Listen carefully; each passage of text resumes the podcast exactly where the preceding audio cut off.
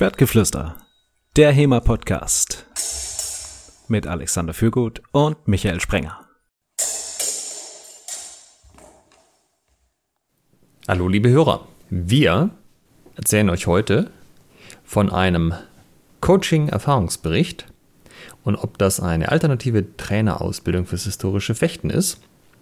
Denn wir haben heute einen Gast zu Gast, haha, was auch sonst, und zwar den Hannes Rudzinski. Schön, dass du da bist. Hi, freut mich hier zu sein. Für die Leute, die den Hannes jetzt nicht kennen, der Hannes ist bei den Schwertgreifen Rostock, hat da 2018 mit Thema angefangen und unterrichtet seit Anfang letzten Jahres dort Langschwert. Dem Hannes, das hat uns vorher im Vorgespräch erzählt, geht das ähnlich wie sicherlich vielen von euch oder zumindest ging es vielen von euch so. Man wurde das ein bisschen reingezogen, ein bisschen reingeworfen, hat sich dann halt gefragt, Mist, wie mache ich das jetzt mit dem Unterrichten? Das ist ja schon ganz schön viel, was man da neu an Fähigkeiten lernen muss. Und wie es der Zufall so will, vielleicht war es auch ein bisschen mehr als Zufall, das äh, wird im Laufe der Folge noch rauskommen, hat er den äh, Michael kennengelernt und der Michael coacht ihn jetzt so seit ungefähr vier Monaten in seiner Trainerrolle und alles, was um das Trainern herum dazugehört. Michael ist übrigens auch da. Hallo zusammen. Ich würde dann gleich erstmal wissen wollen, was macht ihr eigentlich konkret? Also wann sagte Hannes, du, da rief ich jetzt mal Michael an und was fragt er dich dann so? Also der Hannes und ich, wir treffen uns einmal pro Woche so im Schnitt. Es sei denn, es ist jetzt irgendwie Urlaub dazwischen oder mal Weihnachten und sowas. Und da geht es dann erstmal darum, wie das beim Coaching halt so ist. Man stellt als Coach unglaublich viele Fragen. Und die sind aber nicht dazu da, um jemanden zu schikanieren, sondern um wirklich herauszufinden, wo der Schuh gerade drückt, was so das, die Herausforderung gerade ist und um, das ist der Sinn beim Coaching, um Selbsterkenntnisse zu schaffen. Also beim Coaching schaffst du darüber, dass du Fragen stellst, dass du ähm, scheinbar mehrfach die gleiche Frage auf eine unterschiedliche Art und Weise stellst, einen Anreiz, einen Reiz, darüber von unterschiedlichen Perspektiven nachzudenken und selber zu Erkenntnissen zu kommen. Denn es ist nicht so, dass ich jetzt irgendwie was beibringen möchte, dass ich meinen Stil, meinen Trainerstil irgendwie aufoktroyieren möchte, sondern beim Coaching geht es darum, den persönlichen Stil, jetzt in diesem Falle als Trainer oder Trainerin, ja, so hervorzukitzeln, zu befreien, könnte man sagen. Okay. Und äh, nochmal zu der Frage, was wird dann so konkret gefragt oder was sind das für Themen, über die man dann redet oder über die du dann nachfragst? Na, das erste, was ich frage, war zum Beispiel, was ist denn dein Ziel als Trainer? Oder was ist dein Ziel mit dem, mit dem Coaching? Was, was wolltest du damit erreichen? Was würdest du sagen, wäre, wenn das dabei rauskommt, das wäre total cool für mich, das würde mir weiterhelfen. Das ist so eine, ne, das ist ja die, die erste Frage, das, warum, warum, um dein, die deine Frage dann beantwortet, warum trefft ihr euch eigentlich? Was macht ihr da? Ne? Und, okay. ähm, ja, dann sind das halt so Themen immer, die ein Stück weit tagesformabhängig sind auch. Ne? Also was, was ist so ein aktuelles Thema im Training? Ähm, wie liefen vielleicht auch die Sachen, die wir letzte Woche besprochen haben, jetzt ähm, in, in, der Umsetzung? Ähm, genau. Wollt ihr dann, oder Hannes, magst du vielleicht einfach, also wenn das für dich okay ist, ein bisschen aus dem Nähkästchen plaudern? Was war jetzt zum Beispiel so die letzte, vorletzte Session, so Themen, die, die dich da bewegt haben? Naja, also sagen wir es mal so, im Großen und Ganzen war es von Anfang an und ich glaube, das wird auch immer noch so ein bisschen weiterlaufen. Ähm, immer eine große Sache mit so einer mentalen Geschichte im Sinne von, wie trete ich bestimmten ähm, Leuten gegenüber, wie muss ich mit denen kommunizieren, ähm, welche Sachen muss ich mir vielleicht auch einfach mal nicht zu Herzen nehmen und einfach mal zu sagen, okay, dann ist das jetzt einfach so. Und ja, es sind halt viele Situationen, wie auch zum Beispiel, hm, bei uns gab es ja dann den Trainerwechsel und kurze Zeit später kam der ehemalige Trainer dann wieder zurück, was dann für mich äh, natürlich erstmal ein bisschen komisch war, weil der hat mir sonst eigentlich alles beigebracht, was ich über, was ich über das Langschwertfechten weiß bis zu dem Zeitpunkt oder wusste. Ähm, und wie ich eben mit diesen Situationen teilweise auch umgehe, wenn man, wenn halt auch unangenehme Fragen gestellt werden. Okay, und das sind dann Sachen, wo ihr drüber redet, wo der Michael viele Fragen stellt? Richtig, also das ist, äh, finde ich halt gerade an diesem Coaching sehr angenehm, weil es halt doch sehr, ich nenne es mal auch persönlich ist.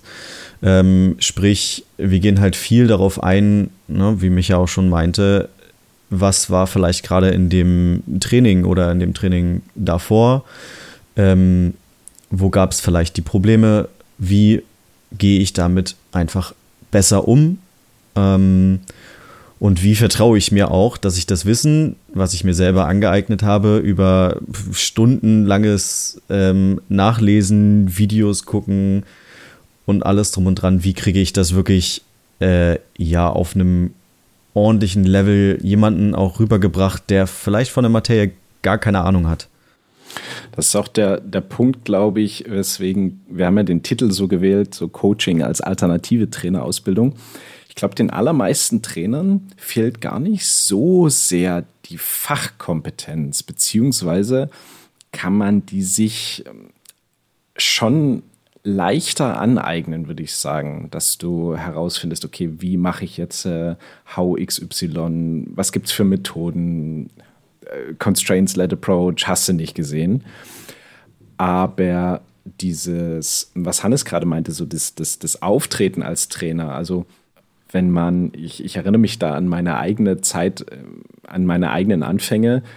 Du warst der Letzte, der Nein gesagt hat und plötzlich stehst du vor einer Gruppe und die ist vielleicht auch nicht, das sind keine Neulinge, ne, die dich nicht kennen, so, ne, die jetzt irgendwo hingekommen sind und da wird denen gesagt, guck, das ist der Trainer, du machst jetzt, was er sagt, sondern es ist auch so eine Gruppe, die du, die gewachsen ist und plötzlich steigst du da als Emporkömmling hervor und musst jetzt mit dieser neuen Situation zurechtkommen. Ich glaube, das ist oftmals ein Thema, was ganz, ganz viele Trainerinnen und Trainer im historischen Fechten haben und was ich sagen würde, was auch in anderen Sportarten so ist. Okay, das heißt, es geht gar nicht so sehr darum, äh, mein Zonner funktioniert nicht, mein Schieler funktioniert nicht, Michael, was mache ich da, sondern eher diese zwischenmenschlichen und auch mentalen Sachen, die sich da in einem selbst abspielen, auch wenn man dann in der Rolle ist. Habe ich das richtig verstanden so?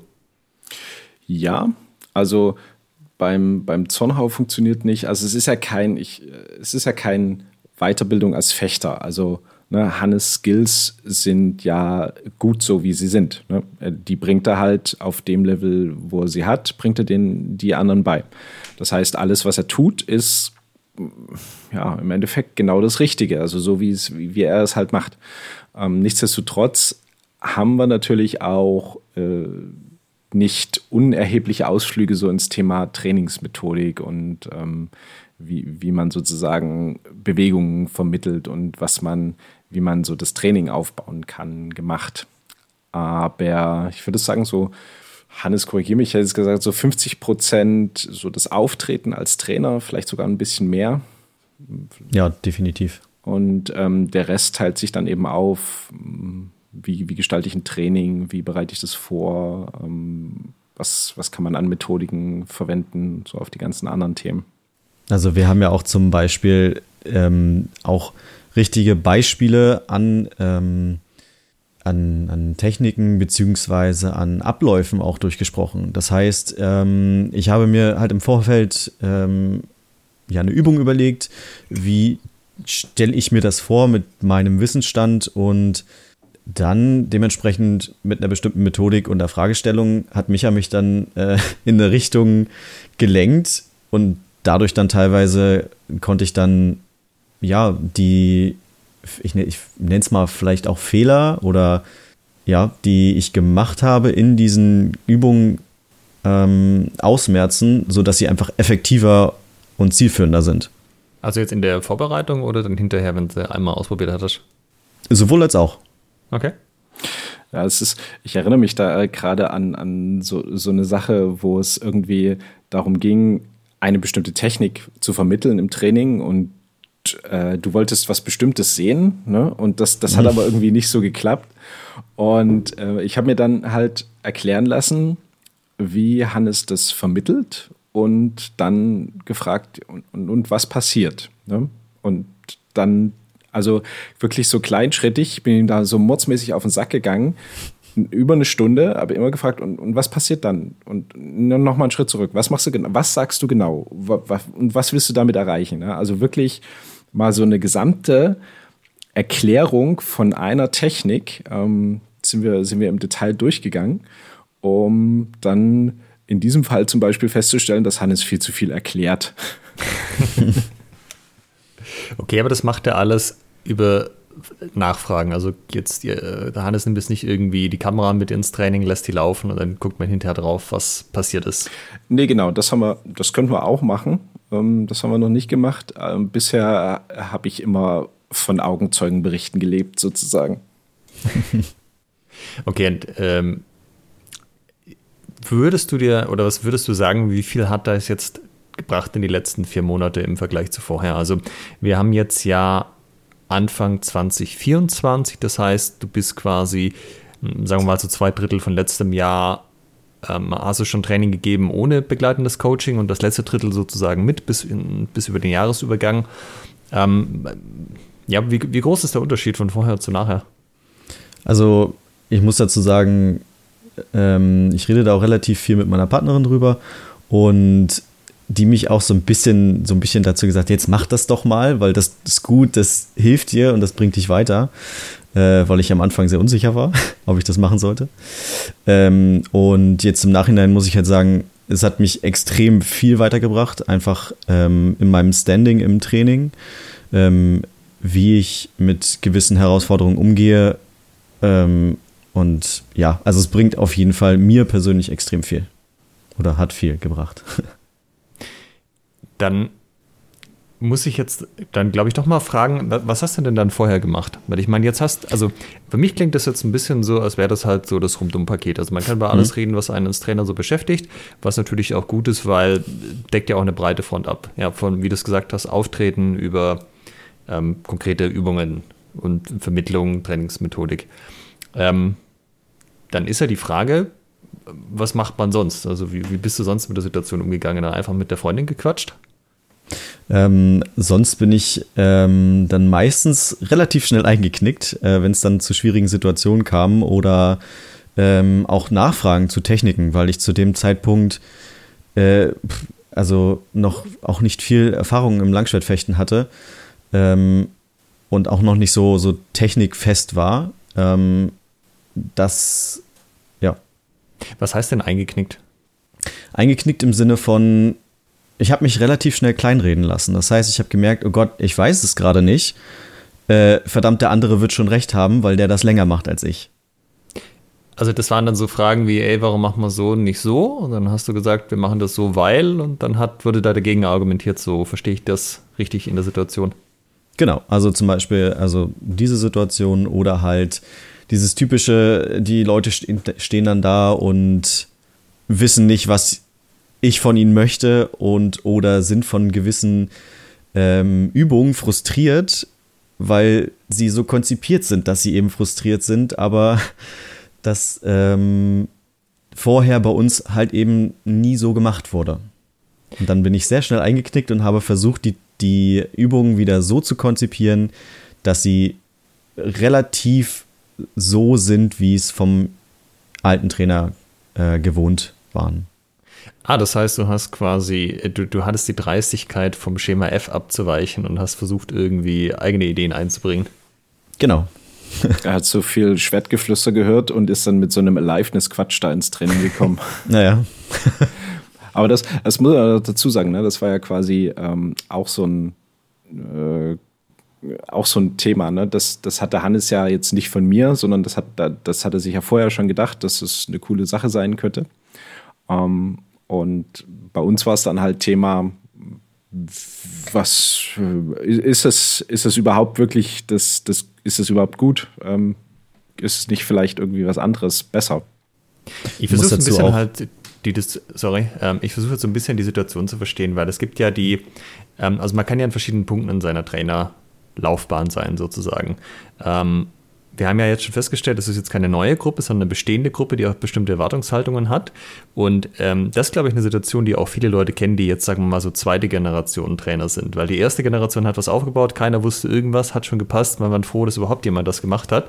Aber wenn sich dann über die Jahre schon so ein gewisser Stil eingeschliffen hat so eine gewisse Erwartungshaltung und dann sagt man, hm, ich würde gerne was Neues probieren, das ist natürlich was, wo es sehr viel Reibungsfläche potenziell auch geben kann. Und das ist ja, wenn ich es so richtig verstehe, durchaus was, was bei dir zum Beispiel vorgekommen ist.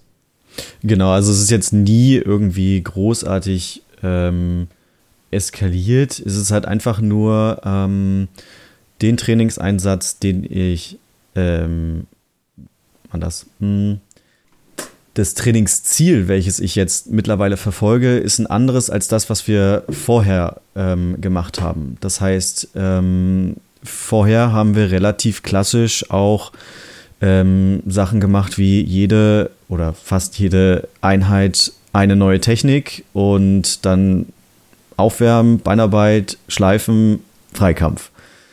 So. Ähm, also Schleifen heißt dann Techniktraining sozusagen, richtig. Sachen wiederholen.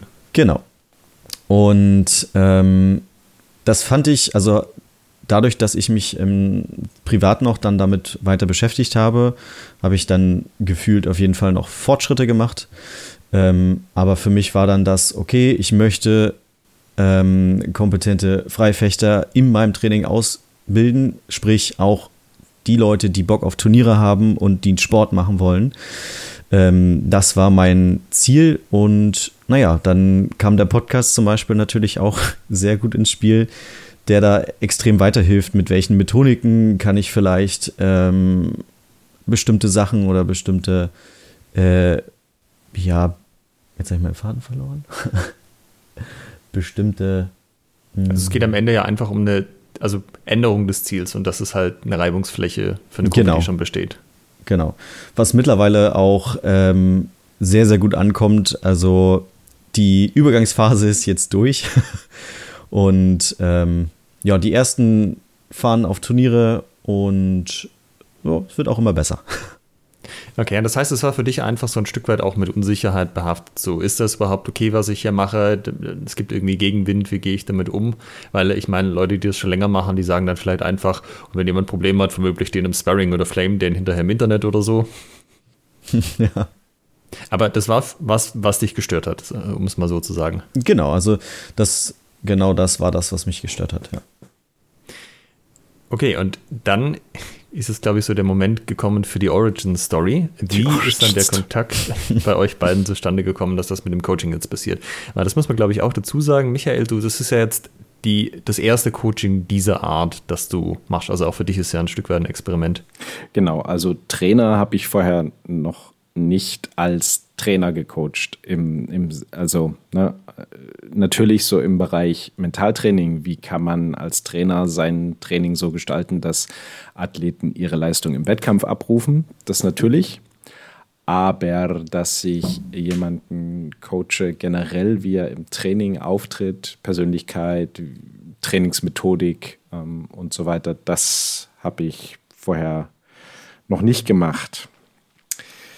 Ja, wie kam das zustande? Äh, ich bin, boah, ich bin in so einer äh, WhatsApp-Gruppe HEMA Network ähm, und der, der Gründer, ähm, der ist auch bei den, der, der Dennis auch bei den Schwertgreifen und der schrieb äh, mich irgendwann mal an und meinte, ey, sag mal, hier unser Trainer, der, der Hannes, ähm, der, der hätte so ein paar Fragen kann der dich mal anschreiben? Ich sage, ja, klar, feuerfrei. Und ähm, dann ähm, hat Hannes mich angeschrieben und nach der Menge an ähm, Nachrichten habe ich gesagt, wollen wir vielleicht mal kurz telefonieren?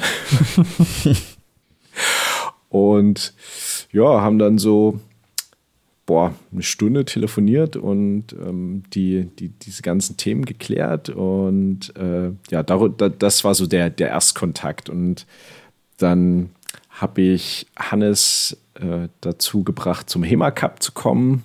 Ja. Weil, ne, ist ja ein Turnier, da ähm, kann er mal, kann er mal teilnehmen. Und das, wie, wie war das? Das war auch dein, du, du hast vorher noch, noch nicht am Turnier teilgenommen, ne? Genau. Genau, das war ja. mein allererstes Turnier und dann dachte ich mir gleich, warum nicht? Lass ja. uns das mal probieren. Auch sehr spontan. Ich glaube, das war auch nur eine Woche vorher, wie ja, wir dann genau. entschieden haben, ja, jetzt dann lass uns mal da hinfahren. Ja. Ja, und dann ähm, hat äh, Hannes und seine Partnerin haben dann hier auf meiner Couch übernachtet und ähm, dadurch sind wir hier in, in sehr guten Kontakt gekommen. Und ich war dann mal in beim na, Tag der offenen Tür, wollte ich gerade sagen, hier bei der, beim offenen Schwerttag, wie habt ihr das genannt in, in Rostock? Mm, Rostocker Schwerttag. Rostocker Schwerttag, genau. Und ja, da haben wir uns auch ausgiebig ausgetauscht und da ist mir dann irgendwann so die Idee danach gekommen, hm, das wäre eigentlich mal eine coole Sache, auch so ein Trainercoaching anzubieten, weil das äh, ist halt sowas, was mir unglaublich viel Spaß macht, ne? Leuten was beizubringen. Und das hatte ich halt vorher noch nicht so gemacht. Und ja, dann habe ich halt das einfach mal gefragt, hier, hättest du Bock da drauf? Und ähm, ja, dann, Hannes, jetzt bist du dran. Ja, und ähm, wie schon vorhin kurz angeschnitten, war es halt für mich erst so, okay, also mh, mm, sehr unsicher und ähm, im Sinne von, könnte ich dem halt irgendwie auch gerecht werden, wenn jetzt hier irgendwie jemand, der, keine Ahnung, schon super lange ähm, Erfahrungen im HEMA, Langschwert, beziehungsweise auch Trainer ähm, im Trainersein hat, ähm, weil ich ja sowas von Anfänger war ähm, in dem, was ich dort tue. Ähm, wenn man das mal in Relation sieht, ich habe mit dem Langschwertfechten Ende 2019 angefangen, dann kam Corona, dann kamen noch Verletzungen dazu und dann war ich schon Trainer. Ähm, ja, so schnell kann es gehen. Ja. Genau, und dann äh, ging das, wie gesagt, auch relativ fix, nachdem äh, ich mich dann dazu entschlossen hatte, das äh, machen zu wollen, dass wir dann noch die erste Sitzung dann schon hatten. Und ja, das hat, also mir hat es relativ schnell, also schon gefühlt nach der zweiten, dritten Sitzung, dass ich dann äh, gemerkt habe, okay, das bringt mir was. Also wie trete ich auf, wie, ähm, wie konzipiere ich bestimmte ähm, Aufgaben, was möchte ich sehen und ja. Eine, äh, eine, Stunde die Woche hattet ihr gesagt, macht der. Genau. genau. Also äh, jetzt kein, nicht unbedingt auf eine Zeitstunde limitiert. Manchmal ist es irgendwie 50 Minuten und manchmal sind es zwei Stunden. Ähm, aber sozusagen einmal pro Woche treffen wir uns. Also eine Session quasi. Genau. Genau. Jetzt ist es ja so, die Schwertgreifen in Rostock gibt es ja schon eine Weile. Ähm, wir, du hattest vorher nachgeschaut, seit 2016, also so ungefähr acht Jahre. Also der Verein selber ist ja auch nicht mehr ganz frisch sozusagen. Genau. Ähm, habt ihr dann bei euch im Verein, habt ihr da irgendwie Strukturen, um neue Trainer zu unterstützen? Weil man könnte ja auch denken, naja, sowas wie ein Ansprechpartner für Trainerfragen, das wäre doch eigentlich auch gut im eigenen Verein zu haben. Also im Großen und Ganzen ist es so, dass wir uns da alle gegenseitig einfach unterstützen. Die Leute, die halt auch sagen, okay, ich habe Bock, ähm, ein Trainer zu sein.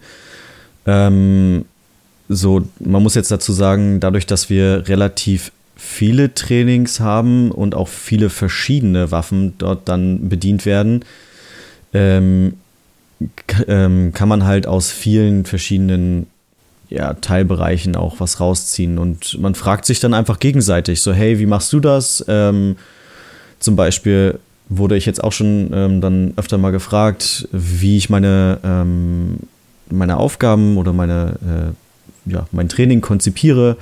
Ähm, genau, auch zum Beispiel gerade nachdem ähm, dann eure Podcast-Folgen gehört wurden, weil ich es ja dann doch sehr ähnlich mache zu dem, was ihr dort beschreibt. Ähm, genau, das ist so, wir beflügeln uns da einfach gegenseitig. Ähm, vielleicht gibst du mal für die Hörer eine Hausnummer. Wie groß sind die Schwertgreifen Rostock? Wie viele Trainer habt und wie viele Trainings? Also so Pi mal Daumen. Mm, ich glaube mittlerweile, wenn wir alle äh, Abteilungen mit dazuziehen, sind wir 60, 70, vielleicht sogar mhm. noch mehr. Ähm, wir haben Langschwerttraining, wir haben Säbeltraining, wir haben Linienkampf, also Reenactment. Ähm, wir haben Vollkontakt, äh, Rapier und Seitschwert und jetzt kommt noch Montante dazu. Und dann haben wir die Woche gefüllt. Ähm, und wir sind, oh, ich glaube, die Leute, die wirklich regelmäßig dann Training machen, sind dann vier, fünf dementsprechend. Okay, ja, das ist ja gar nicht so wenig. Also mit vier, fünf Leuten hast du ja schon so eine kleine Trainer-Community im Verein eigentlich. Genau, die aber, man muss dazu sagen, auch nicht alle dementsprechend zum Beispiel Langschwert fechten. Ne? Ähm, unser Säbeltrainer ähm, zum Beispiel, der macht viel Säbel, Rapier, solche Geschichten, hat auch mal Langschwert gemacht. Ähm, genau. Und das hat aber ja dann in dem Fall nicht gereicht oder war das einfach, dass es hilfreich war, eine Perspektive von einem Außenstehenden auf das Ganze zu haben? Mm, für mich war es ähm, auf jeden Fall hilfreich, eine Perspektive von jemand außen zu haben, weil ich eben ganz, ganz viele Ideen und ganz, ganz viele Sachen ähm, mir selber erarbeitet habe mit YouTube, Sachen nachlesen und solche Geschichten, ähm, um da aus diesem ganzen Portfolio irgendwie naja, auch einen roten Faden rauszubekommen. Wie möchte ich persönlich mein Training, mein Langschwerttraining für mein Ziel gestalten? Also hier überlegt halt so ein bisschen laut, weil es gibt ja viele Leute, die sind in kleinen Vereinen, wo sie vielleicht der einzige Trainer sind oder der, es gab irgendwie ein, zwei alte Hasen sozusagen, die dann aufgehört haben, gerade über Corona und jetzt ist man irgendwie der Erfahrenste schon, wo man denken könnte, ja gut, wenn ihr überhaupt schon eine Gruppe von Trainern habt, die im gleichen Standort ist, das ist ja schon so ein bisschen Luxus, da kann man sich ja prima austauschen. Aber du würdest sagen, dass es trotzdem nützlich ist, nochmal sich mit jemandem von extern auszutauschen. Definitiv. Also dadurch, dass auch ähm, die Ziele von den Trainingseinheiten unterschiedlich sind, ähm, sprich, wie vorhin schon erwähnt, mein Ziel ist halt, ich möchte halt äh, Leute zum Freifechten bringen und ich möchte, dass die Techniken halt im Freifechten gut funktionieren. So, dazu muss ich dann natürlich eine andere ähm, Schiene fahren, als ähm, ich möchte akkurat nach einer bestimmten Quelle fechten. Du hast natürlich auch immer durchs, also eine, ein, ein, ein Punkt, der wichtig ist beim Coaching, für, für mich als Coach, ist, ich muss es ertragen können, wenn mein Coachee etwas anders macht, als ich das machen würde. Und, oder, oder etwas, was in meinen Augen vielleicht jetzt äh, falsch ist. Ne? Das, äh, ne, wenn es jetzt irgendwie gefährlich wäre, würde ich schon sagen, das sollst du nicht so machen. Aber ja, wenn jetzt irgendwie jemand so eine, eine grundsätzlich andere Trainingsphilosophie hat, dann stehe ich da nicht, ähm, also dann, dann, dann ist es meine Aufgabe, das zu, zu respektieren und dann nicht zu sagen, nee, das geht gar nicht, das musst du ganz anders machen, wenn du da irgendwie zum Ziel kommen willst, sondern es ist ja immer die Person, die gecoacht wird, der oder die Expertin für sich und muss dann quasi den, den eigenen Weg finden. Ich kann natürlich Denkanstöße geben, ähm, aber am Ende ist es immer die Frage, muss es immer am, an, dem, an dem Ziel gemessen werden, was man erreichen möchte. Und wenn ich sage, ja, gut, das führt dich zu dem Ziel und ähm, wie du das machst, ist mir relativ egal. Hauptsache, du wirst glücklich dabei und äh, sagst dann, ja, das, das erreiche ich damit, das bringt mir was. Wobei man ja schon sagen muss, dass sich dann äh, Hannes Ziel und deine Ziele, was das Training angeht, schon sehr stark überlagern. Das ist ich weiß jetzt nicht, ob das genauso gut funktionieren würde, wenn du komplett konträre Ziele hättest oder meinst du, das wäre kein Problem? Das ist, das ist eine sehr gute Frage. Die korreliert auch so ein bisschen mit der Frage, wer über wer nimmt überhaupt Coaching in Anspruch? Also du brauchst natürlich beim Coachee, also der Person, die gecoacht wird, eine Coachability. Also jemand muss bereit sein, das anzunehmen. Und das sind Menschen, die jetzt, ähm, also wenn du, wenn du mit dem Coach auf einer Wellenlänge liegst, geht es deutlich leichter. Das heißt, du suchst dir dann auch jemanden, der auf deiner Wellenlänge liegt. Ich glaube, jemand, der da jetzt komplett konträre Ansichten dazu hätte, Vorstellungen hätte, der würde gar nicht würde gar nicht zu mir kommen. Dann würde ich sagen, hier, ich brauche deine Hilfe. Oder ich, ich, ich will deine Hilfe in Anspruch nehmen. Ich würde auch vermuten, dass ein äh, gewisser Respekt vor dem Coach sicherlich auch nicht abträglich ist der ganzen Sache. Also, dass man sich überhaupt anhört, was er zu sagen hat. Ja klar, es ist ja, ein, es ist ja eine Sache auf Augenhöhe. Ja. Das ist auch noch ein Unterschied. Ne? Ich bin nicht unbedingt ein Ausbilder in diesem Fall. Ne? Ich bin kein Trainer, Trainer, ähm, sondern als Coach stehst du meistens neben der Person und blickst mit ihr auf eine, ähm, auf eine Sache oder stellst dich sozusagen mal gegenüber und ähm, eröffnest eine neue Perspektive. Also, dass ich äh, wirklich als Ausbilder auftrete, äh, das ist relativ selten. Ist aber auch schon, ist auch schon vorgekommen. Ja. Was ist denn dann das Ziel des Ganzen? Also, ihr habt das jetzt angefangen. Ist das so Hilfe zur Selbsthilfe und Michael versucht möglichst schnell sich überflüssig zu machen in dem Ganzen? Oder wie, wie, was, was ist quasi der Endzustand, den man gerne erreichen möchte an der Stelle? Naja, Endzustand ist ja quasi das Ziel, was du definiert hast, Hannes, ne? Genau.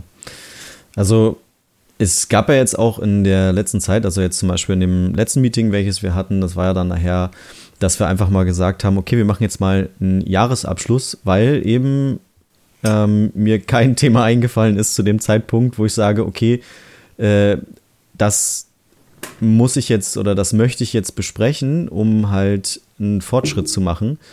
Ähm, was mir halt wirklich auffällt, dadurch, dass es jetzt schon eine Weile dieses Coaching eben läuft, dass ich manchmal auch dann eine Zeit lang drüber nachdenke, okay, worüber möchte ich reden? Und mir fällt aber irgendwie nichts mehr ein, weil vieles natürlich auch erstmal gebündelt kommt in den ersten Sitzungen, in den ersten Monaten.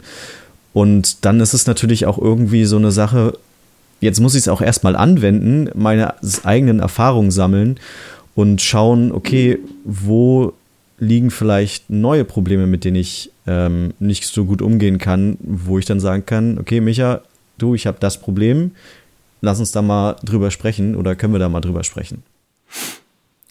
Und äh, im Prinzip ist so wie, auch wie du gesagt hast, Alex, äh, so ein, ich möchte mich natürlich so überflüssig wie möglich machen äh, und am Ende in Anführungsstrichen nur noch ein, ein Ansprechpartner, ein, ein Gesprächspartner sein, ne, mit dem man sich mal übers Training austauscht. Und das ist auch, was ich in äh, im Mentaltraining, ne? also wenn ich jetzt Athleten betreue, da bei der, bei der Wettkampfvorbereitung, am Anfang hast du eine sehr intensive Zusammenarbeit, wöchentlich. Und ja, das streckt sich über ein, zwei, drei, vier Monate. Und dann wird es einfach weniger. Dann, dann redest du mal einmal im Monat ähm, nach einem wichtigen Wettkampf, machst du eine Auswertung, wie Dinge liefen, wie Dinge umgesetzt werden konnten. Und ich gebe dann so Impulse, was eben nochmal, wo der Fokus nochmal im Training sein kann, weil irgendwann hast du dein Wissen so im Groben und Ganzen vermittelt. Und da geht es dann eben darum, dann davon von, von der Erfahrung, die Erfahrung noch zu vermitteln. Ne? Am Anfang steht der Wissenstransfer und danach kommt quasi dieser Erfahrungstransfer, dass du dann sagst, hm, oder du, ne, ich höre dann, ja, dies, das funktioniert nicht. Beim, und sobald der, jemand den ersten Satz sagt, weiß ich ziemlich genau, worum es geht, wo das Problem ist und kann dann die Erfahrung noch vermitteln und sagen, ah, okay, das ist so und so ein Thema, versuch mal den Fokus im Training noch da und darauf zu legen. Was ja auch immer sehr spannend war, ist auch das, was wir ganz am Anfang auch besprochen hatten, dass ich halt nicht irgendwie alles auf dem Silbertablett ähm, präsentiert bekommen möchte. Und ähm, das führte dann schon das eine oder andere Mal zu sehr ähm, penetranten Fragestellungen, ähm, in denen ich mich dann auch teilweise erwischt habe, so dass ich ja dann mich komplett aufgehangen habe in meinem Gedanken, äh, Fluss. Und das ist ja das äh, Angenehme bei der ganzen Geschichte. Selbst wenn man in diese bestimmte Richtung, naja, ich sag mal, freundlich darauf hingewiesen wird, ähm, dass man dann trotzdem im Nachhinein, wenn man selber nicht drauf kommt, auch von diesem Erfahrungsschatz nochmal äh, schöpfen kann und sagen kann, okay, sag mal, wie machst du das in deinem Training vielleicht? Einfach nur für mich um halt auch mal eine Referenz zu haben, weil ich war jetzt bei noch nicht so vielen anderen Trainern äh, und habe mir das Training dabei angeguckt, wie die das eben machen. Ja, ich glaube, das ist ein Problem tatsächlich, weil wie oft macht man das tatsächlich mal, dass man einfach unter der Woche im regulären Training ist? Weil man ist dann, hat mit anderen Vereinen Kontakt über die Events, die sind halt am Wochenende, aber sind immer in irgendeiner Form was Spezielles und bilden seltenst eine Annäherung an das reguläre Training. Und also allein schon, weil die halt anders vorbereitet werden, von äh, die Formate sind anders, die Längen sind vielleicht anders, die Leute sind anders, die da sind. Und ja, die meisten Leute werden nicht wissen, wie Trainings in anderen Vereinen aussieht, in größerem Maßstab. Aber ich meine mal, klar, wenn du jetzt eine größere Stadt hast, dann guckst du vielleicht mal bei ein, zwei anderen Gruppen vorbei, gerade am Anfang, wenn, aber ja, dann irgendwann ist jetzt nicht so, dass man da Dutzende Referenzen hat, nehme ich an. Ja, genau. Das ist halt, also ich glaube, in der Zeit, wie ich das jetzt mache, war ich außerhalb von unserem Verein bei einem anderen Training und das war ein Freikampftraining. Äh, ihr seid ja da oben in Norddeutschland. Richtig. Ja, das ist ein Satz, den man selten bejaht hört. Ich frage auf HEMA-Events immer die Leute, ob sie eigentlich nach Norddeutschland sind. Und wenn man noch nicht das Meer riechen kann, sagen die Leute in der Regel nein. Also so zum Beispiel Berlin und Hannover, die äh, streiten vehement ab, dass das Norddeutschland sei. Auch wenn du natürlich Deutschland einfach so äh, drittelt, ist das definitiv im Norden. Aber die sagen, nein, nein, Berlin ist im Osten und Hannover zählt nicht, das sei noch Mitteldeutschland es gibt bei so also das Gute ist, ich brauche nur 20 Minuten. Ich brauche nur 20 Minuten bis zur Ostsee, also von daher. Ja. Aber ja, also wenn es gibt ja diverse HEMA-Karten, unter anderem auch von mir, und es ist ja schon so, wenn man sich ein bisschen die Maps anschaut, in eurer Ecke da oben ist nicht so viel los, was Vereine angeht, oder täusche ich mich da? Richtig, ja. Also wir haben es, sagen wir es so, wir haben auch nicht so viel äh, Kontakt zu anderen Vereinen gehabt, bis eben ähm, Anfang letzten Jahres. Ähm, und ja, schade, dass es bei uns oben nicht so viele Vereine gibt und dann halt eben auch leider zum Beispiel auch nicht so viele Veranstaltungen oder Turniere. Das heißt, wenn wir jetzt das nochmal hochrechnen, ist es halt äh, für mich oder für uns vom Verein, ja, es ist dann Hamburg, Dresden, ja, dann könnte man noch äh, Lüneburg und solche Geschichten. Also es ist halt alles wirklich sehr wenig. Berlin auch nicht? Ich meine, Berlin gibt es doch 101 Verein. Na, Berlin, genau, Berlin haben wir relativ viel oder hat äh, unser Säbeltrainer viel Kontakt ähm, zu deren Säbeltraining. Aber Langschwert haben wir leider noch gar nicht so viel äh, Kontakt aufbauen können. Ich habe das jetzt vorher natürlich auch auf Google Maps erstmal gecheckt, wie weit ihr eigentlich auseinander seid. Aber ich meine, Rostock, Dresden sind ja auch vier Stunden oder so. Also das ist ja, ja. auch nicht gerade mhm. um die Ecke, sogar ein bisschen äh, näher noch als nach Ulm von Dresden aus. Mhm. Genau. Das Charmante ist, es gibt einen IC als Direktverbindung. Also man kann ja. sich in den Zug setzen, dahin fahren und dann vor Ort aussteigen. Beziehungsweise im schlimmsten Fall muss man noch einmal in Berlin umsteigen. Das ist schon relativ geschmeidig zu erreichen. Ne? Aber das heißt ja auch so Sachen wie abends mal auf, also, weißt man kann ja auch auf nicht speziell dafür ausgelegten HEMA-Events einfach mal mit anderen Trainer quatschen, sofern es die denn irgendwie gibt. Also ich meine, Süddeutschland kein Problem, Ruhrgebiet natürlich auch nicht. So Mitteldeutschland, Nordostdeutschland ist dann teilweise ja schon, schon auch schwierig, da überhaupt Kontakt zu kriegen. Da wird es dünn, ja. ja. Was immer ähm, sehr ja, die letzten Male jedenfalls sehr angenehm war, ist bei unseren offenen Hallen, beziehungsweise bei unserem äh, ersten Rostocker Schwerttag, den wir veranstaltet haben, dass da dann auch Trainer zum Beispiel aus, ähm, oder der Trainer aus Lüneburg da war, mit dem ich mich dann ähm, unterhalten konnte, ähm, beziehungsweise einfach mal einen Austausch haben konnte, nicht nur was das Fachliche angeht, sondern halt auch einfach mal gegeneinander fechten, zu schauen, wie funktioniert das vielleicht. Äh, genau. Das war bis jetzt immer sehr fördernd und ich hoffe auch, dass ähm, zum nächsten Schwerttag, der im Februar stattfindet, äh, da auch wieder mehr Leute von anderen Vereinen kommen. Naja, okay, ich verstehe. Also die, die isolierte Lage hilft auf jeden Fall nicht, sagen wir mal. Ja, wir, wir haben ja nicht im Osten, ey. Ja, aber es ist wirklich, also so Richtung Berlin runter, da kommt halt einfach nichts. Ich meine, da sind ja durchaus noch ein paar Städtchen und so. Ich meine, klar, die Bevölkerungsdichte ist nicht so riesig hoch, aber da ist halt irgendwie echt HEMA-mäßig totales Niemandsland. Mhm. Also ich habe jetzt jedenfalls das Gefühl, dass äh, gerade hier oben bei uns sehr viel, also die, die Turnierszene, was Säbel anbelangt, irgendwie gefühlt explodiert, weil wir machen ein DDHF-Säbelturnier, äh, die, äh, in Dresden ist, glaube ich, auch eins, äh, in Berlin und ja. Ja, vielleicht wird sich das dann so aufgeteilt. Im Süden wird dann Rapier gemacht, da ist man näher an Italien und Spanien und im Nordosten Säbel. Aber das hätte das denn gereicht? Also ich meine, mal angenommen, es gäbe da jetzt mehr Vereine, es gäbe mehr Veranstaltungen, es gäbe einfach mehr auch Netzwerkmöglichkeiten. Ähm, wäre das was gewesen, was auch hilfreich gewesen wäre? Also, dass du einfach abends mal mit anderen Trainern zusammensitzen kannst. Also, sagen wir mal, so semi-regelmäßig ist er natürlich nicht jede Woche, aber zumindest mal irgendwie alle zwei Monate oder so mal die Gelegenheit hat und vielleicht auch Leute sieht, die man generell auch gut findet, mit denen man immer mal wieder quatschen kann. Ja, auf jeden Fall. Also ich denke, wenn es die Möglichkeit gibt oder gäbe, dass das äh, jedem irgendwie auch weiterhelfen würde. Auch vielleicht für die Leute, die erstmal skeptisch ähm, anderen Trainingsansätzen gegenüber sind äh, oder anderen Interpretationen von äh, Techniken. Ähm, ja, um sich einfach austauschen zu können, Erfahrungen zu sammeln. Und das Lustige ist, ich bin durchaus öfters ja auf HEMA-Events, äh, wie Leute, die ebenfalls auf HEMA-Events gehen, sicherlich äh, schon bemerkt haben. Und ich habe aber trotzdem den Eindruck, dass viele Leute das nicht so richtig wahrnehmen, die Gelegenheit dann auch mal über solche Sachen zu quatschen. Also es passiert relativ selten, dass dann einfach jemand mal kommt und meint so, hey, was, wie machst du das und wie machst du das und so. Also sowohl bei mir als auch, was ich das bei anderen Leuten beobachte.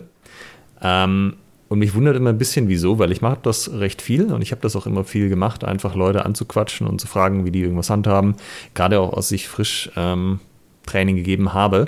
Äh, und was ich da festgestellt habe, oder zumindest mir gegenüber, waren die Leute halt immer super aufgeschlossen. Ja, die haben immer alle brav und sehr geduldig alle deine Fragen beantwortet. Und ich wundere mich halt immer, warum das eigentlich nicht mehr Leute machen, weil das ist, äh, du kannst ja da eben auf dieses ganze Wissen zugreifen von Leuten, die das wirklich schon lange machen. Und du musst natürlich nicht jeden fragen, der dir äh, vors Schwert läuft, aber so ein paar Leute, die man irgendwie respektiert und wo man vielleicht auch sagt, hey, ich glaube, die haben einen guten Ansatz, der passt zu mir, äh, sollte man ja eigentlich immer treffen. Ja, definitiv. Also für mich ist es halt auch, wie gesagt, immer noch relativ schwierig, dann auch die Leute, also klar, so ein paar Leute kennt man, aber oftmals, wenn ich jetzt zum Beispiel auf irgendeinem Event bin, ist es auch ein, okay, ähm, ich fahre dahin, um halt eben auch viel zu fechten und halt viel davon mitzunehmen. Äh, und habe dann so manchmal mental nicht die Kapazität, in dem Moment dann noch hinzugehen. Keine Ahnung, Micha ist da, ich gehe zu Micha und frage ihn, hey, sag mal, wie machst denn du das? Ähm, ja, das ist so mein persönliches Manko, wenn es darum geht zum Beispiel. Ähm, aber ja, du hast auf jeden Fall recht. Es sollte definitiv mehr gemacht werden. Und was da halt auch einfach eine Sache ist, was ich super gut fand, waren die Trainertage. Also das, was ihr online auch gemacht habt.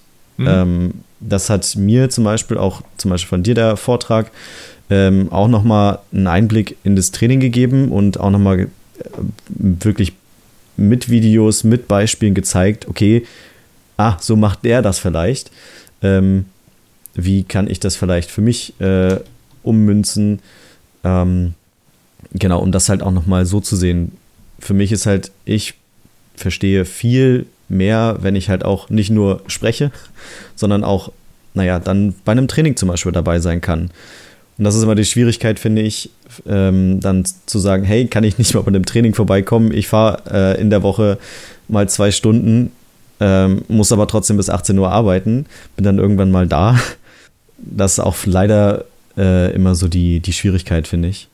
Ja, wenn du nicht in deiner Stadt irgendwie nochmal drei Vereine hast, dann ist es immer so im Bereich eineinhalb, zwei Stunden meistens, ja. weil in, das ist so die Schwelle, wo in der Mitte dann sich schon ein neuer Verein gegründet hätte, wenn es irgendwie drei wären.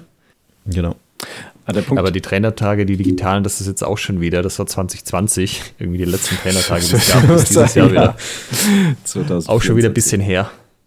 Hm, aber der Punkt, den, den Hannes angesprochen hat, der, der bringt mich auch noch zu, zu was Wichtigem.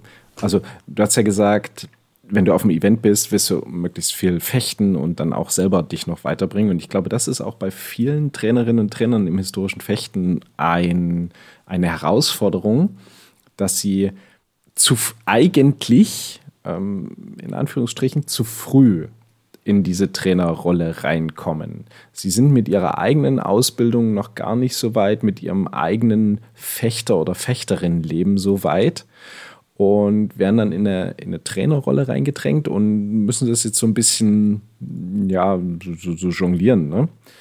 Und das ist halt auch was, äh, ja, das ist auf nicht zu, nicht zu vernachlässigen, diese Problematik, ähm, dass viele Vereine Leute viel zu früh in die Trainerrolle drängen und dass die dann auch mit dieser Situation strugglen, dass sie eigentlich ja noch was als Fechter oder Fechterin ähm, erreichen wollen.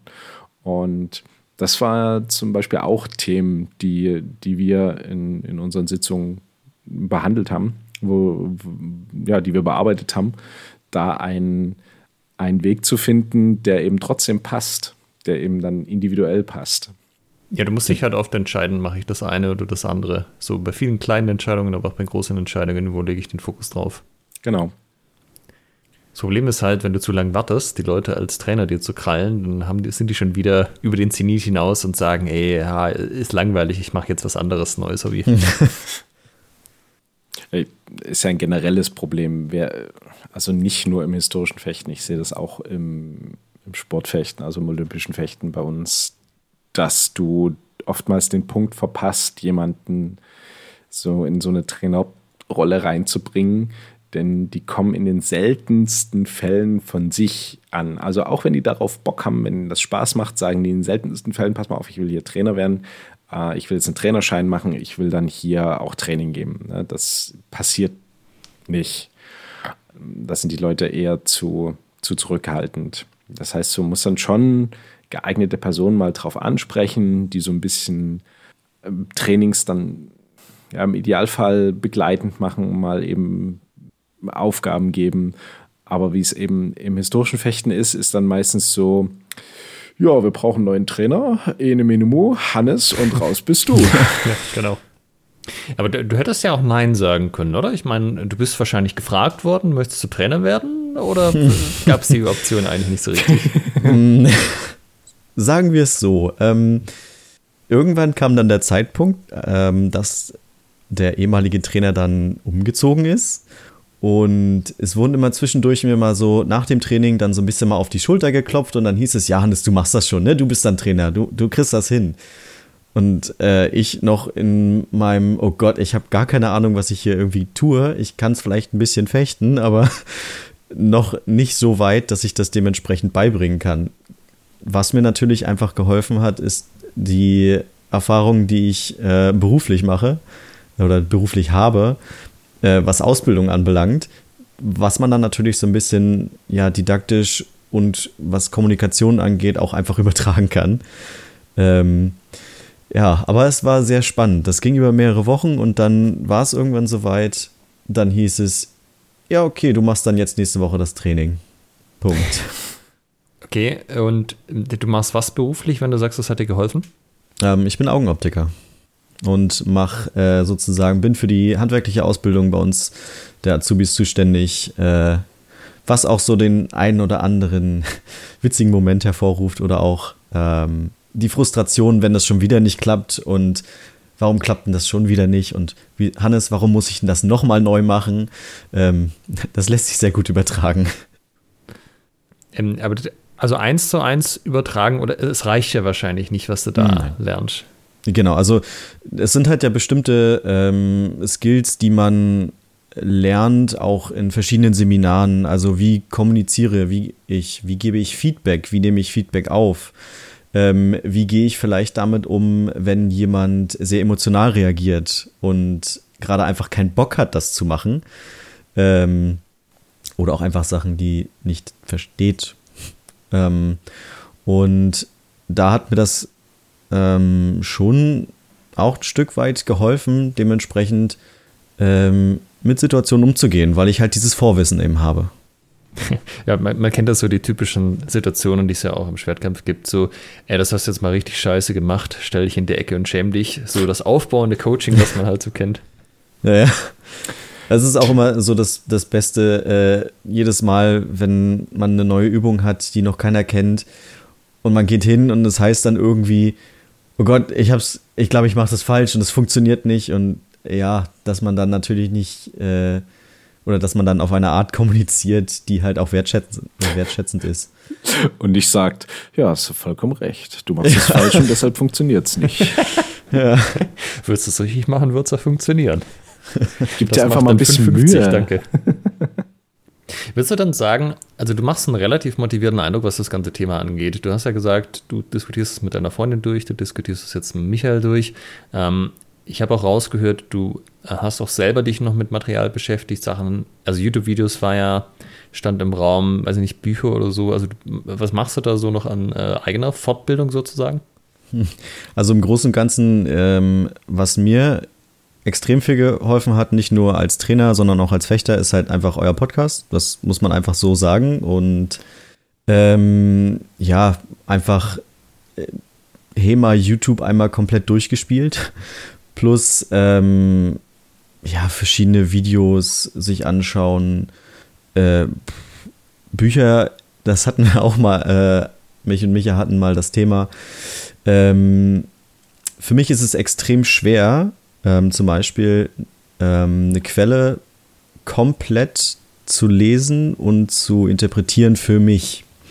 Ähm, das hat verschiedene Faktoren, weil ich eben, wenn ich lange lese, super schnell Kopfschmerzen bekomme. Das heißt, fange ich an, auch noch die Texte aus der Quelle zu lesen, äh, ist relativ schnell vorbei. Das heißt, ich bin jemand, der lernt halt anders. Der setzt sich jetzt nicht hin und sagt, okay, ich möchte jetzt perfekt die Quelle verstehen, sondern ich versuche mir ähm, andere Medien zu suchen. Wo kriege ich vielleicht meine Informationen her? Wie funktioniert, keine Ahnung, der Zornhau, der Schielhau? Wie funktioniert das mit den Stichen eigentlich? Ähm, klar lese ich auch in der Quelle nach und versuche mir dann das, was ich vielleicht, keine Ahnung, aus einem Podcast oder aus einem Video gesehen habe, ähm, nochmal herzuleiten. Okay, verstehe ich das genauso? Ähm, genau, das ist so das Grobe, was ich nutze, sage ich mal. Zum Beispiel auch die Folge, wo ihr über das System Lichtenauer gesprochen habt. Ähm, das hat mich extrem weitergebracht in im Fechten und einfach in dem Verständnis, wie könnten diese, diese Texte oder diese Techniken ja einfach auch funktionieren und wie sind die vielleicht gedacht? Wie kann man sie interpretieren? Das äh, freut uns natürlich auf jeden Fall zu hören, dass der Podcast auch so eine direkte Nützlichkeit hat. Äh, wir finden das zwar auch in Ordnung, wenn die Leute den rein zur Unterhaltung hören, aber es ist natürlich schön, wenn es auch tatsächlich so einen praktischen Nutzen dann das eine oder andere Mal hat. Definitiv. Also wie gesagt, viele Folgen, die über, über das Trainerdasein und solche Geschichten gingen, die haben mir persönlich echt viel gebracht. Und ich denke auch, dass es äh, anderen auch was bringt. Also zum Beispiel unser ähm, Seitschwert-Rapiertrainer, ähm, der kam dann auch an und hat mich gefragt, du sag mal, wie ist denn das hier mit dem Constraint Led Approach nochmal? Du hast ja das Coaching mit Micha. Ähm, und dann dahingehend äh, war halt auch gut, dass wir die in, dem, in der Sitzung davor genau darüber nochmal gesprochen haben. Ähm, einfach dann, um ein Verständnis nochmal zu klären. Was natürlich dann dieses Coaching befürwortet, dass man sagt, okay, ich habe jetzt hier ein grobes Bild, aber was ist davon jetzt vielleicht nützlich für mein Ziel und was vielleicht nicht? Das ist auch eine der, ähm, der äh, Haupt äh, Grund, Grundfest oder Grundlagen, ich weiß gar nicht, wie soll ich es jetzt nennen, von Coaching, äh, dass Intervention Vorrang hat. Also bei einer Ausbildung, bei einer Trainerausbildung, wir haben jetzt diese, diese Folge äh, genannt, die alternative Ausbildung fürs historische Fechten, Fragezeichen. Und bei einer Ausbildung an sich hast du ja von A bis Z alles drin. Ne, wie, ein, wie ein Anfängerkurs im Fechten. Du bringst Leuten einfach von einem gewissen Punkt A ähm, bis zum Erreichen des Ziels, was du dir gesteckt hast, denen Sachen bei. Genau, du hast ja vor allem eine Gruppe, das heißt, du immer einer kennt es mindestens nicht, das heißt, du musst quasi auch alles allen erklären. Genau. Egal, ob die es wissen oder nicht. Und du weißt auch nicht, ob da quasi jemand gerade an dem Punkt ist, wo er für das Thema überhaupt aufnahmebereit ist, also wo er das überhaupt versteht, wo er das braucht, wo er daran Interesse hat.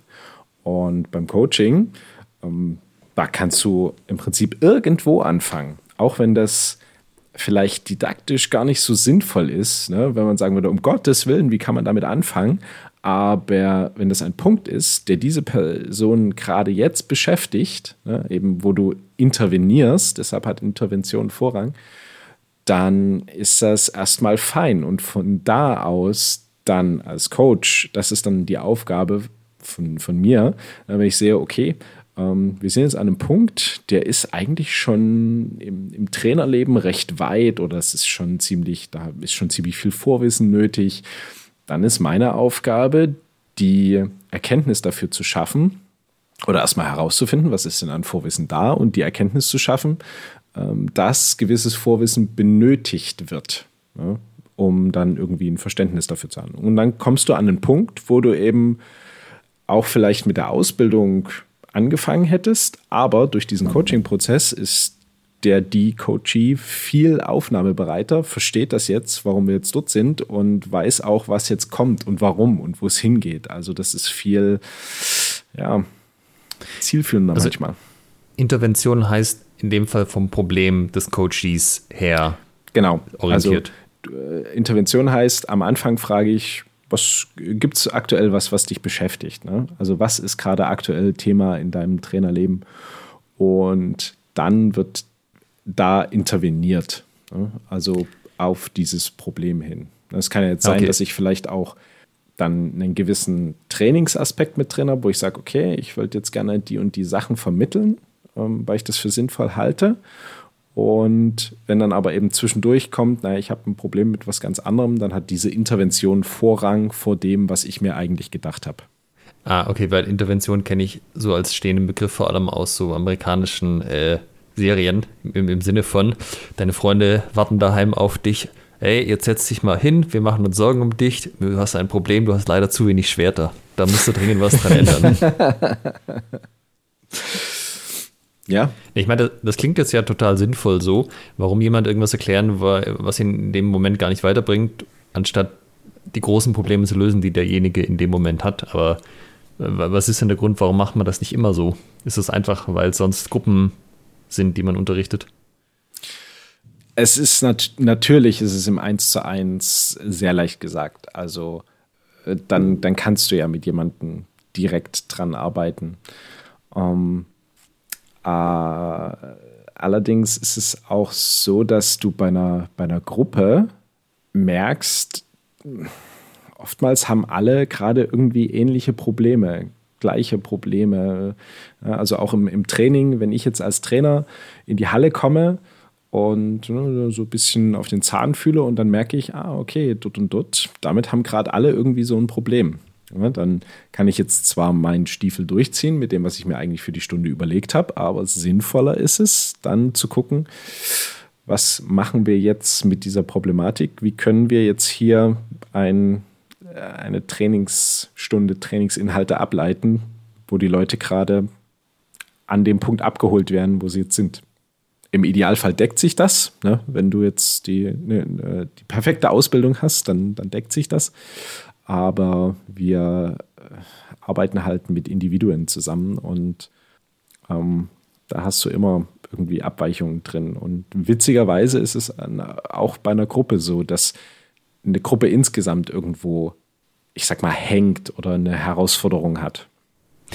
Naja, selbst wenn du so einen feststehenden Ausbildungszyklus hast, also klar, wenn du jetzt so ein System hast, erstes Lehrjahr, zweites Lehrjahr, drittes Lehrjahr, dann weißt du wahrscheinlich schon, worauf du dich einlassen kannst. Aber bei so Sportsachen, also insbesondere im HEMA, da hast du den einen, der steht dann da, ja, ich wollte hier mal mich ein bisschen fortbilden und macht das schon acht Jahre. Der nächste ist irgendwie äh, halbes Jahr in der Trainerrolle und so. Also ich glaube, das geht schon ziemlich auseinander, einfach weil es, ja, es gibt ja keine Standards in dem Sinne, dass du dann irgendwie sagst, das haben auf jeden Fall alle schon, schon raus so.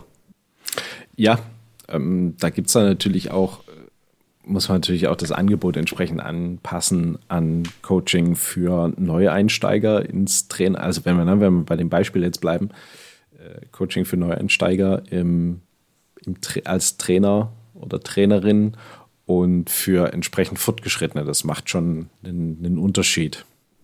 Na, ich wollte mit dieser ganzen ähm, wie du dich sonst noch weiterbildest, Frage auch ein bisschen drauf hinaus.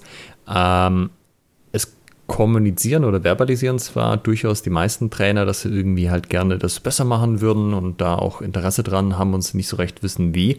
Aber den Schritt dann tatsächlich auch zu gehen, sich Material zu suchen, sich da durchzuarbeiten und dann sich auch Hilfe zu suchen, beziehungsweise Hilfe anzunehmen von anderen Leuten, äh, das ist ein Schritt, den dann einige doch nicht mehr machen. Also das hat teilweise nachvollziehbare Gründe, dass man einfach sagt, okay, zeitlich, das ist irgendwie schwierig bei mir. Das ist so, klar, wenn du irgendwie drei Kinder, Familie, einen stressigen Job hast, ist das natürlich zeitlich alles was anderes.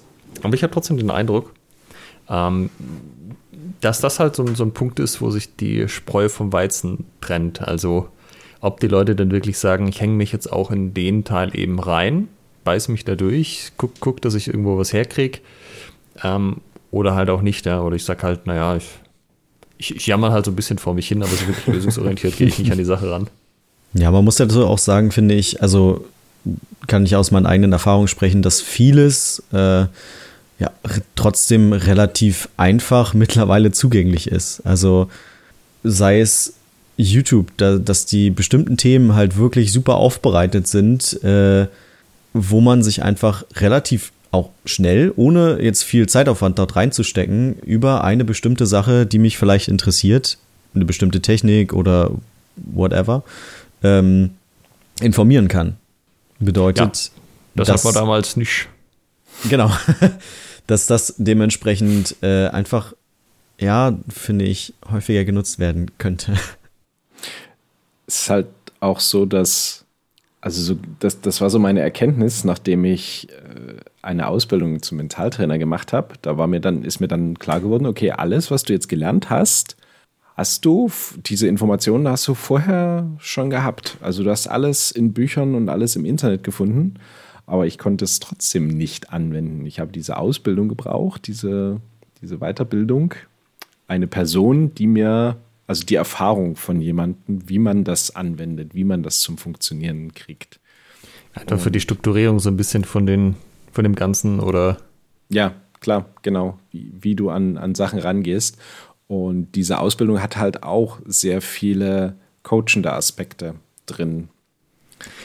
Ist ja jetzt auch eigentlich nicht unüblich. Also auch bei Handwerksausbildungen, sowohl jetzt geschichtlich gesehen als auch modern, ist es ja so, dass einfach jemand, der das schon hundertmal gemacht hat, das halt mit dir zusammen dann macht und dir so ein bisschen zur Seite steht. Wenn du das natürlich beruflich machst, theoretisch ist er ja dann quasi dauerhaft verfügbar, so für jede Frage. Das ist natürlich im Berufsalltag auch nicht immer so gegeben, aber ich meine, an sich ist es ja schon so ähnlich. Du hast halt jemand zur Seite gestellt, der kennt sich mit dem Krams aus und dem kannst du Löcher in, die, in den Bauch fragen, ähm, beziehungsweise der sagt dann halt, ja, das machst du erstmal und dann kommst du nochmal oder so.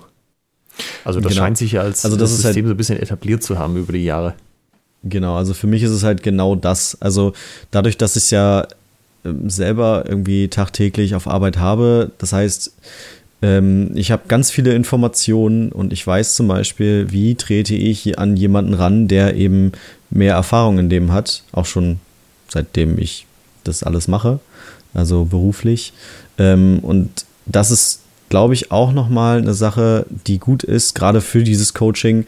Man hat halt viele, viele Informationen und man hört auch viele, viele Meinungen ähm, An Meinungen wäre jetzt der HEMA-Community nicht. und äh, dann halt einfach diese, diese Sachen zu sortieren, das hilft halt ungemein, wenn jemand von außen einfach, ja, mal hinterfragt. Ja, das ist auf jeden Fall ein Thema. Ähm, also vor allem, also hinterfragen klingt immer so ein bisschen negativ. Ähm, aber das ist es ja in dem Fall nicht, weil es geht ja eigentlich um also nicht mal ja Kritik, sondern einfach so sich mal so ein bisschen klar werden, strukturiert durchgeführt werden, das sind eigentlich die Gedankengänge. Wo, wo es, wo hat man sich vielleicht gar nicht so viele Gedanken gemacht, wie man dachte, oder? Ganz genau. Ja, und vor allem, ja, so, weil du, weil du es gerade sagst, sich mal klar werden. Also, was man mit bestimmten Sachen bezweckt und was man, was man überhaupt im, im Training sehen will. Ne, wenn ich jetzt eine Technik vermittel, was will ich denn sehen und warum. Also ich erinnere mich an eine Episode, wir und äh, da ging es um, ich glaube, es war Twerhau.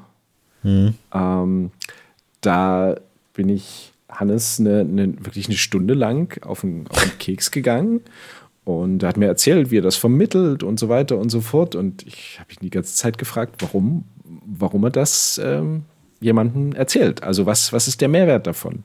Das war das, wo ich vorhin sagte, Hannes erzählt zu viel. ähm, ja, aber das war zum Beispiel dann total cool, auch, auch für mich zu sehen, ähm, dass dann irgendwann, ne, das, das habe ich immer nicht, habe ich, äh, also habe ich dir ja nicht gesagt, Hannes, du bist ja, hast ja dann wirklich gesagt, irgendwann selber gesagt, sag mal, kann es sein, dass es eigentlich überhaupt nicht nötig ist, so? ja. Ähm, da ist aber eben dann diese, diese Beharrlichkeit auch äh, notwendig und das wohlwollend Wertschätzende, ne? so, so eben jemanden nicht dumm dastehen zu lassen, ähm, sondern einfach, äh, ich habe ja, wir haben ja das, das, das gleiche Ziel, ne? aber ich muss es halt irgendwie so erreichen, ohne es zu sagen. Ne? Say that you're German without saying that you're German, so ungefähr. Ne? Also ich glaube, ich kenne das, was ihr jetzt gerade beschreibt, ähm, von Arthur Farmer. Den hatten wir ja auch ein paar Mal auf ähm, Seminaren bei uns auch und der hat mir gerade auch am Anfang, als ich mit Training geben angefangen habe, sehr geholfen, weil er kann das auch sehr gut. Der stellt dir irgendwie so fünf Fragen und bei der fünf, also immer so, ja, warum machst du das so? Und er stellt noch Nachfragen, noch eine. So ab, so ab der fünften Frage stehst du dann so dran. Äh, eigentlich mhm. war das eine sehr simple Frage, die du mir gerade gestellt hast, aber ich habe einen kompletten Brain Freeze und kann sie nicht beantworten. Und dann erzählt er dir halt so ein bisschen was, was er sich dazu denkt. Und dann äh, sitzt du noch eine Woche daheim und denkst dir, das ist eine sehr gute Frage. Warum mache ich das so und nicht anders? Was habe ich mir dabei gedacht? Warum tue ich das? Grundsätzlich ist es, glaube ich, fast jedes Coaching genauso bei uns gewesen. Ja, und das sind halt auch nicht so Spezialfragen, nicht so dieses, warum hast du den kleinen Finger im Twerchau an der ja. Stelle abgestreckt oder so. Nein, aber ganz simple Sachen, warum machst du da einen Schritt zurück oder sowas. Aber wenn du da halt hingeführt wirst über den Kontext, dann ist halt auf einmal so, ja, kein, keine Ahnung. Ich habe halt so einen Schritt gemacht. Jetzt, wo ich so drüber nachdenke, kommt mir das wie ein kompletter Blödsinn vor.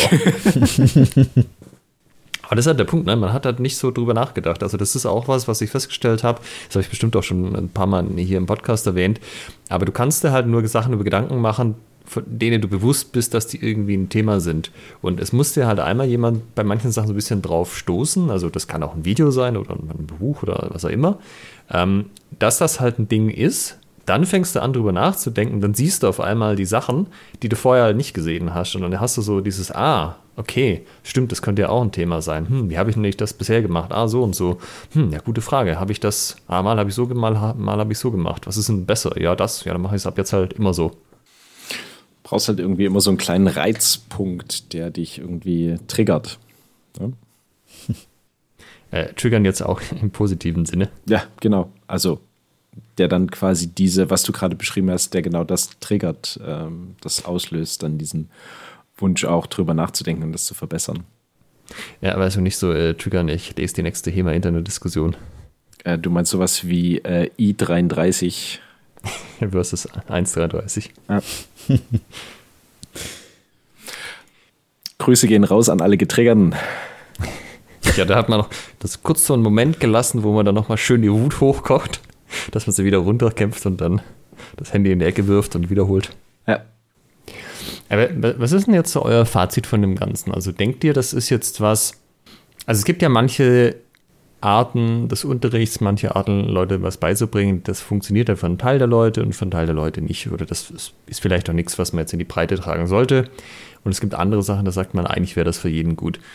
Ist jetzt euer Eindruck so, jemand zu haben, ob das jetzt Michael ist oder jemand anderes, aber grundsätzlich jemand haben, der von außen einen Blick drauf wirft, der Erfahrungen hat, der weiß, wie man vielleicht auch coachen mit Leuten redet, ist das Wäre das was für jeden, sofern sich das logistisch machen lässt? Oder ist das eher so, in manchen Situationen pro, in anderen ist wahrscheinlich eine andere Form besser? Mm, also grundsätzlich ja, definitiv. Also es ist eine, eine Sache, die gerade, also wie gesagt, mir als relativ dann äh, Jugendtrainer äh, sehr viel hilft, Struktur zu bekommen. Ähm, ja. Mhm. Ich würde sagen, es ist ähm, sehr, sehr wichtiges Element ist, dass du eben, was ich vorhin schon sagte, eine hohe Coachability hast. Also, dass diese Bereitschaft auch hast, anderes anzunehmen, drüber nachzudenken, wenn du davon überzeugt bist, dass das, was du machst, der einzig wahre Weg ist und das Beste und hier und da ein Hass nicht gesehen. Schwierig. Dann, dann kannst du dir das sparen, ne? Dann wären wir dann nicht, nicht, nicht glücklich miteinander.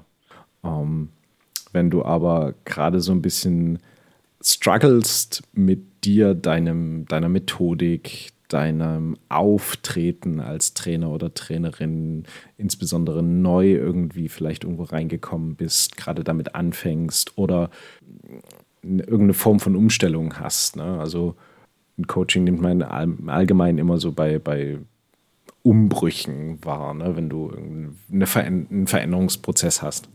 Und da äh, würde ich sagen, ist es für für alle, die diese Voraussetzungen erfüllen, auf jeden Fall was. Also gerade finde ich so diese ähm, das Auftreten, das mentale, wie gehe ich mit Situationen um, das war für mich von Anfang an immer relativ schwer. Äh, das wird mich ja auch definitiv bestätigen können.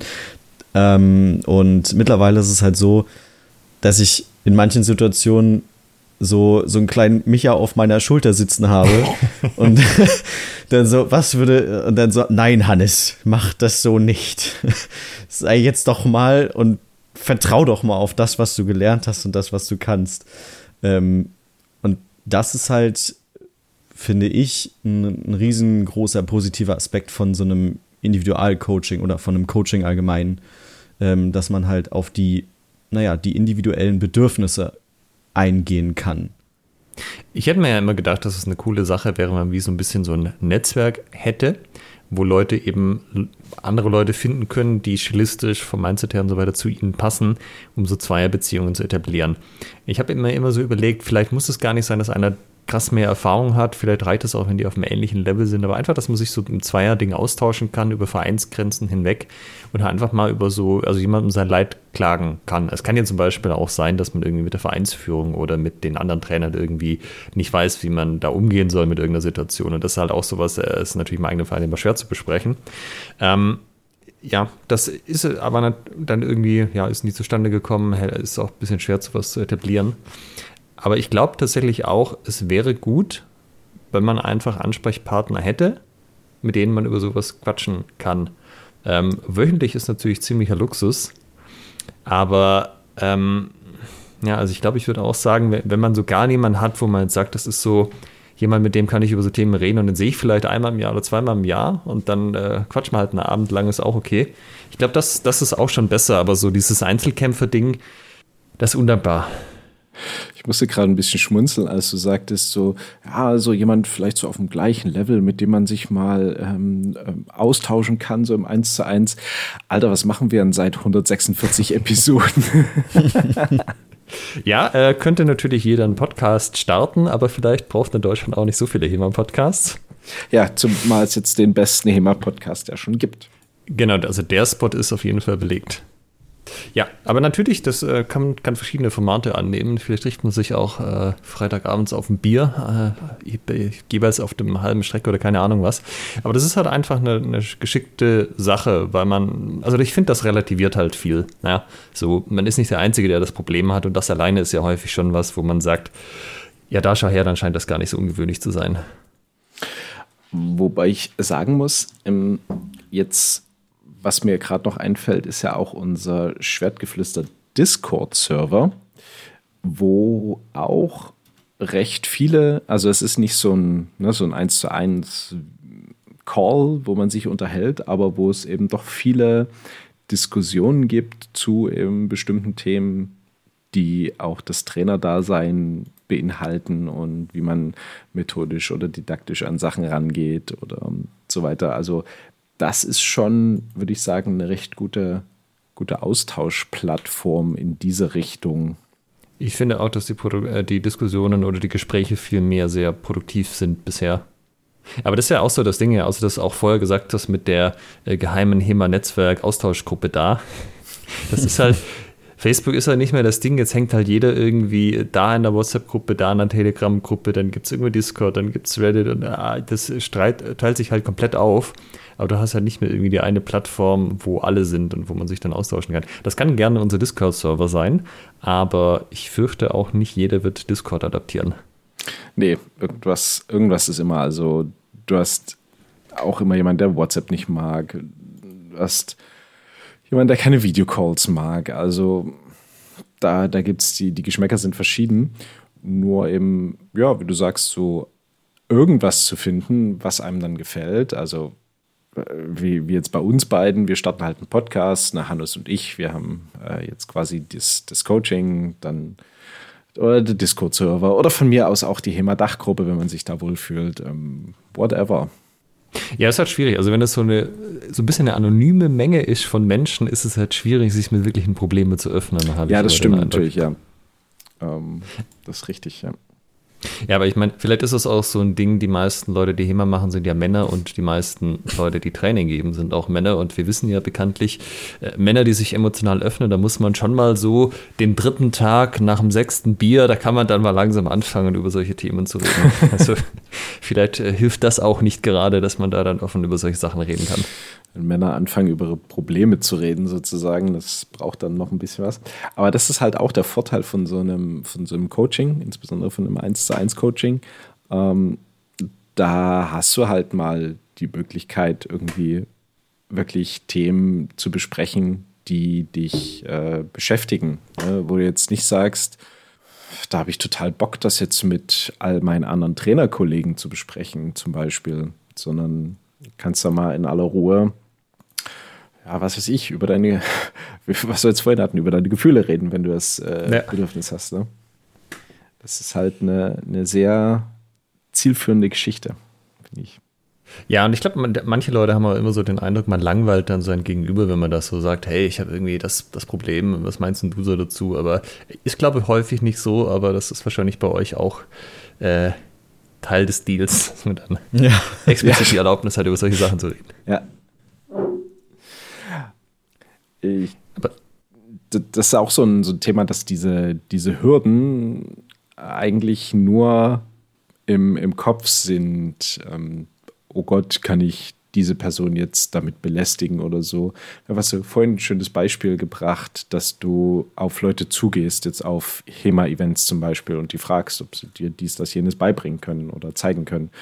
Und die dir dann halt so lange Rede und Antwort stehen bis du zufrieden bist. Ne? Also das Oder bis die keine Lust mehr haben, kann man ja, ja auch genau. sagen, verabschieden. Aber trotzdem kannst du einfach hingehen und es probieren. Ja, also ich meine, ich mache das immer noch. Ich war ja jetzt zum Beispiel letztes Jahr in Potsdam, habe ich einen Guy Winzer äh, getroffen. Das erste Mal in Persona habe ich halt ihn Dinge zum Self-Publishing gefragt, weil er das schon eine Weile länger macht als ich. Ja. Es gibt immer halt was, wenn du weißt, was die Leute so machen, wo du dann nochmal nachhaken kannst. Oder hey, äh, Eventformat XY, wir hatten da das so gemacht und so. Da findet man ja meistens ähm, bei einem gemeinsamen Hobby schnell Anknüpfpunkte eigentlich. Weil wir gerade jetzt das Thema nochmal haben, wir hatten ja in der letzten Folge über das, äh, ähm, na, das neue der Fechtbuch, das, das, das, neue Fechtbuch am, am Fechtbuchhimmel gesprochen. Ja. Ähm, und aus Insiderkreisen weiß ich, dass der Hannes das auch schon ähm, zumindest mal vor sich liegen hatte. Äh, Hannes, willst du vielleicht direkt noch eine, eine Buchkritik loswerden? also Weltbild-Style äh, oder Amazon-Style, du kannst dir aussuchen. Hm, sagen wir es so, für mich war, also als ich es mitbekommen habe, dass es dann, dann doch jetzt dann raus war, ähm, ja, ich habe es, glaube ich, innerhalb von zwei Abenden durchgehabt ähm, und bin jetzt gerade dabei, äh, Sachen mir rauszumarkieren und solche Geschichten. Ähm, es ist super verständlich geschrieben. Ähm, die Bilder, die natürlich dann auch nochmal dem Verständnis einfach helfen und jemanden wie mir, der halt mit solchen Sachen einfach am besten arbeiten kann und auch am besten versteht, ist das natürlich toll.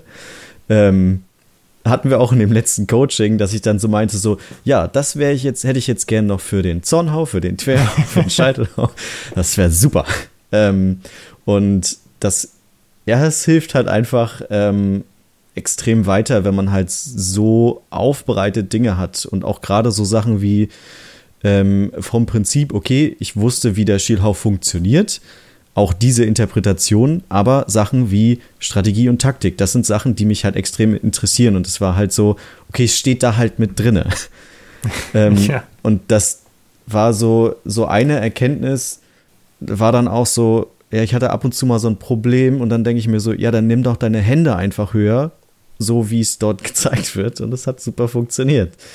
Ähm, ja, also dazu kann ich nur sagen, äh, bitte für die anderen Meisterheue genauso.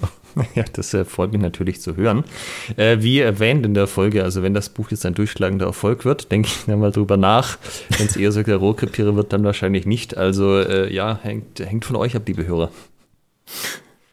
Aber, aber, sag mal, deine Freundin, du hast ja gemeint, mit der hast du auch ganz viel diskutiert. Ficht ihr eigentlich auch? Ja, die hat ähm, angefangen zu fechten. Ähm, ist dann auch relativ schnell, ähm, also ich weiß nicht, sie hat, glaube ich, ein halbes Jahr gefochten und ist dann mit zum HEMA Cup gekommen und hat beim Turnier mitgemacht, weil sie sich ein bisschen mit anstecken lassen hat von mir. Äh, ja, das ist halt auch, ich sag's mal so, ähm, sehr angenehm, wenn man dann eine Obsession mit dem ganzen Sport und mit dem hat und anfängt, mitten am Tag über irgendwelche Sachen zu philosophieren oder wenn wir mit dem Hund rausgehen, irgendwie mitten im Gespräch irgendwelche Bewegungen mit den Händen anfängt. Ja, das ähm, ich auch immer. Das hilft natürlich ungemein ähm, und ja, auch so eine mentale Unterstützung einfach. Ähm, unterrichtet ihr auch? Nein. Hat sie da Interesse dran? Hm, ich glaube nicht. Also sie, ähm, es geht da, glaube ich, eher wirklich um den, den sportlichen Aspekt. Also ich kann da vielleicht ein bisschen aus dem Nähkästchen plaudern. Ich habe auch ähm, mache ich immer noch und habe ich auch eigentlich schon immer die Sachen auch mit meiner Freundin durchdiskutiert. Die ficht auch. Und die hat sich, also die ficht sogar länger als ich tatsächlich. Also äh, auch schon ganz schön, ganz schöne Ecke. Und äh, die wurde auch zwischendurch immer wieder gefragt, von mir, aber auch von anderen Leuten so, hey, wirst du nicht Training geben und so und so weiter. Hat sich dann immer gewehrt. Jetzt ähm, letztes Jahr, glaube ich tatsächlich, 2023 hat man sie dann so weit zu sagen, ja gut, sie wird es jetzt dann mal ausprobieren, hat auch nur knappe zehn Jahre gedauert, bis sie an dem Punkt war. Aber der große Vorteil ist natürlich, theoriemäßig tippitoppi unterwegs. Ja, egal ob sie wollte oder nicht, sie hat ja alles mit mir schon durchdiskutieren müssen. jetzt ist quasi nur noch die Praxis, dass das offen ist. Nee, aber also jetzt ganz unironisch, das ist natürlich eine große, große Stütze, dass man da jemand hat, mit dem man darüber reden kann. Ähm, insbesondere auch, ähm, das ist halt auch so ein relativierendes Ding, ja, da denkt man halt irgendwie alles mies, gar nichts gelaufen und dann äh, war sie halt vielleicht sogar dabei und du sagst halt, ah, das war so, ah, das hat nicht funktioniert, das hat nicht funktioniert und dann so, Alex oder Hannes in deinem Fall, das hat außer dir keiner gemerkt. Das war ein ganz normales Training. ja. Passt alles. Tief durchatmen, nächstes Mal machst du eine andere Übung. Also mir, äh, ja, also äh, zwei Daumen hoch und ein großes Pussy und so weiter, äh, tippitoppi, das ist sehr nützlich, auf jeden Fall da jemand zu haben, mit dem man über die Sachen reden kann und der dann auch zurückreden kann und Meinungen zu diesen Themen hat. Da gab es auch schon im Training so ein, die ein oder andere Anekdote, dass sie mitbekommen hat, weil sie mich sehr gut einschätzen kann, ähm, dass ich gerade absolut Panik schiebe, weil ich irgendwie mich verhaspelt, verhaspelt habe oder sonst was.